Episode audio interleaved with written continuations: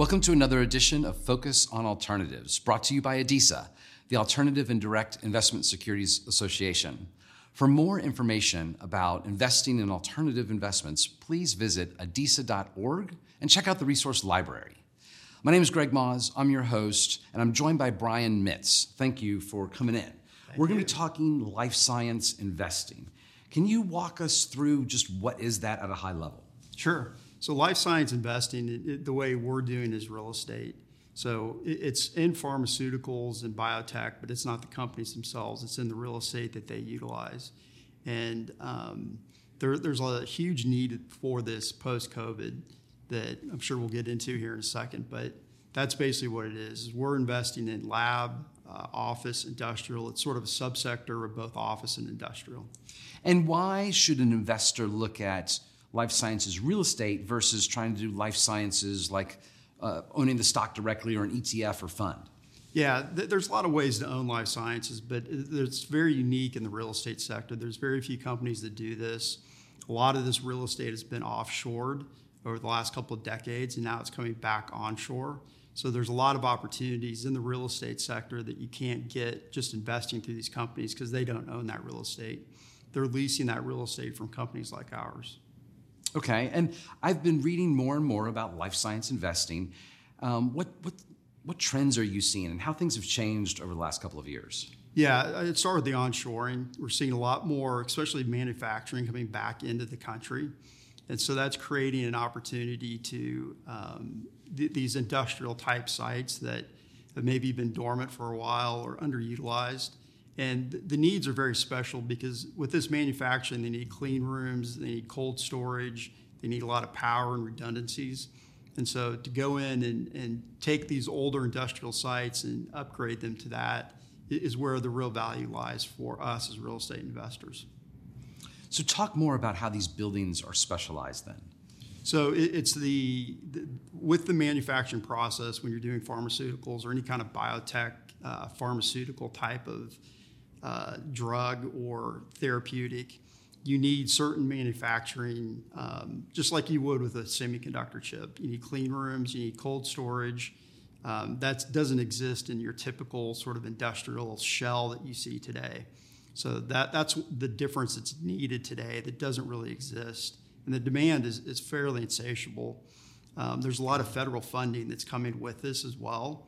So it's not a very price sensitive customer. They don't want to own the real estate. They don't want that on their balance sheet.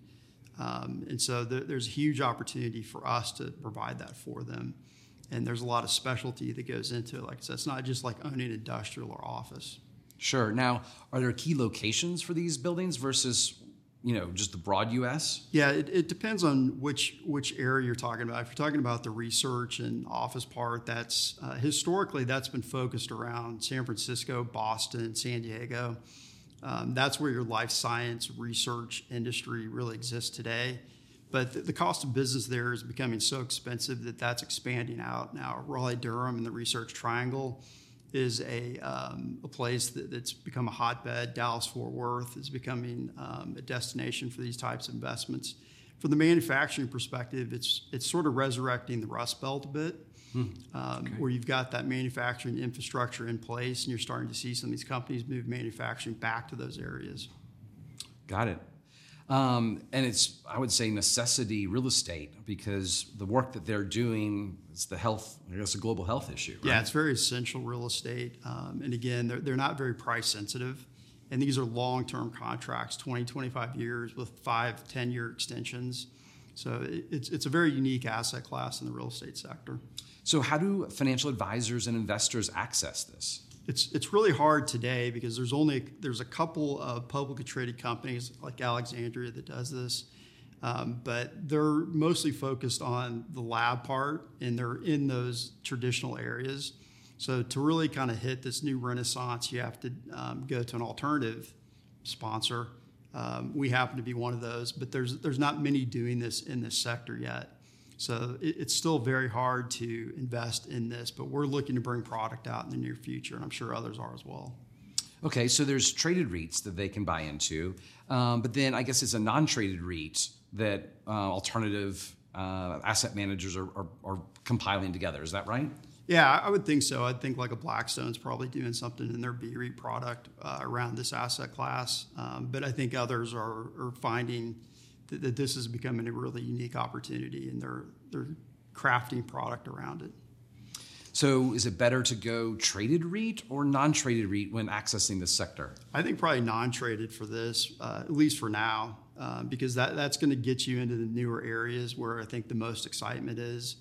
Um, building another research lab in Boston, you know, is kind of you can already invest in that, and not that there's not a need for it, but it's not where the real excitement in a Raleigh Durham is. Got it. Well, Brian, thanks for walking us through life sciences. Yeah, thank you. And thank you for watching. For more information about alternative investments, please visit adisa.org. Thank you.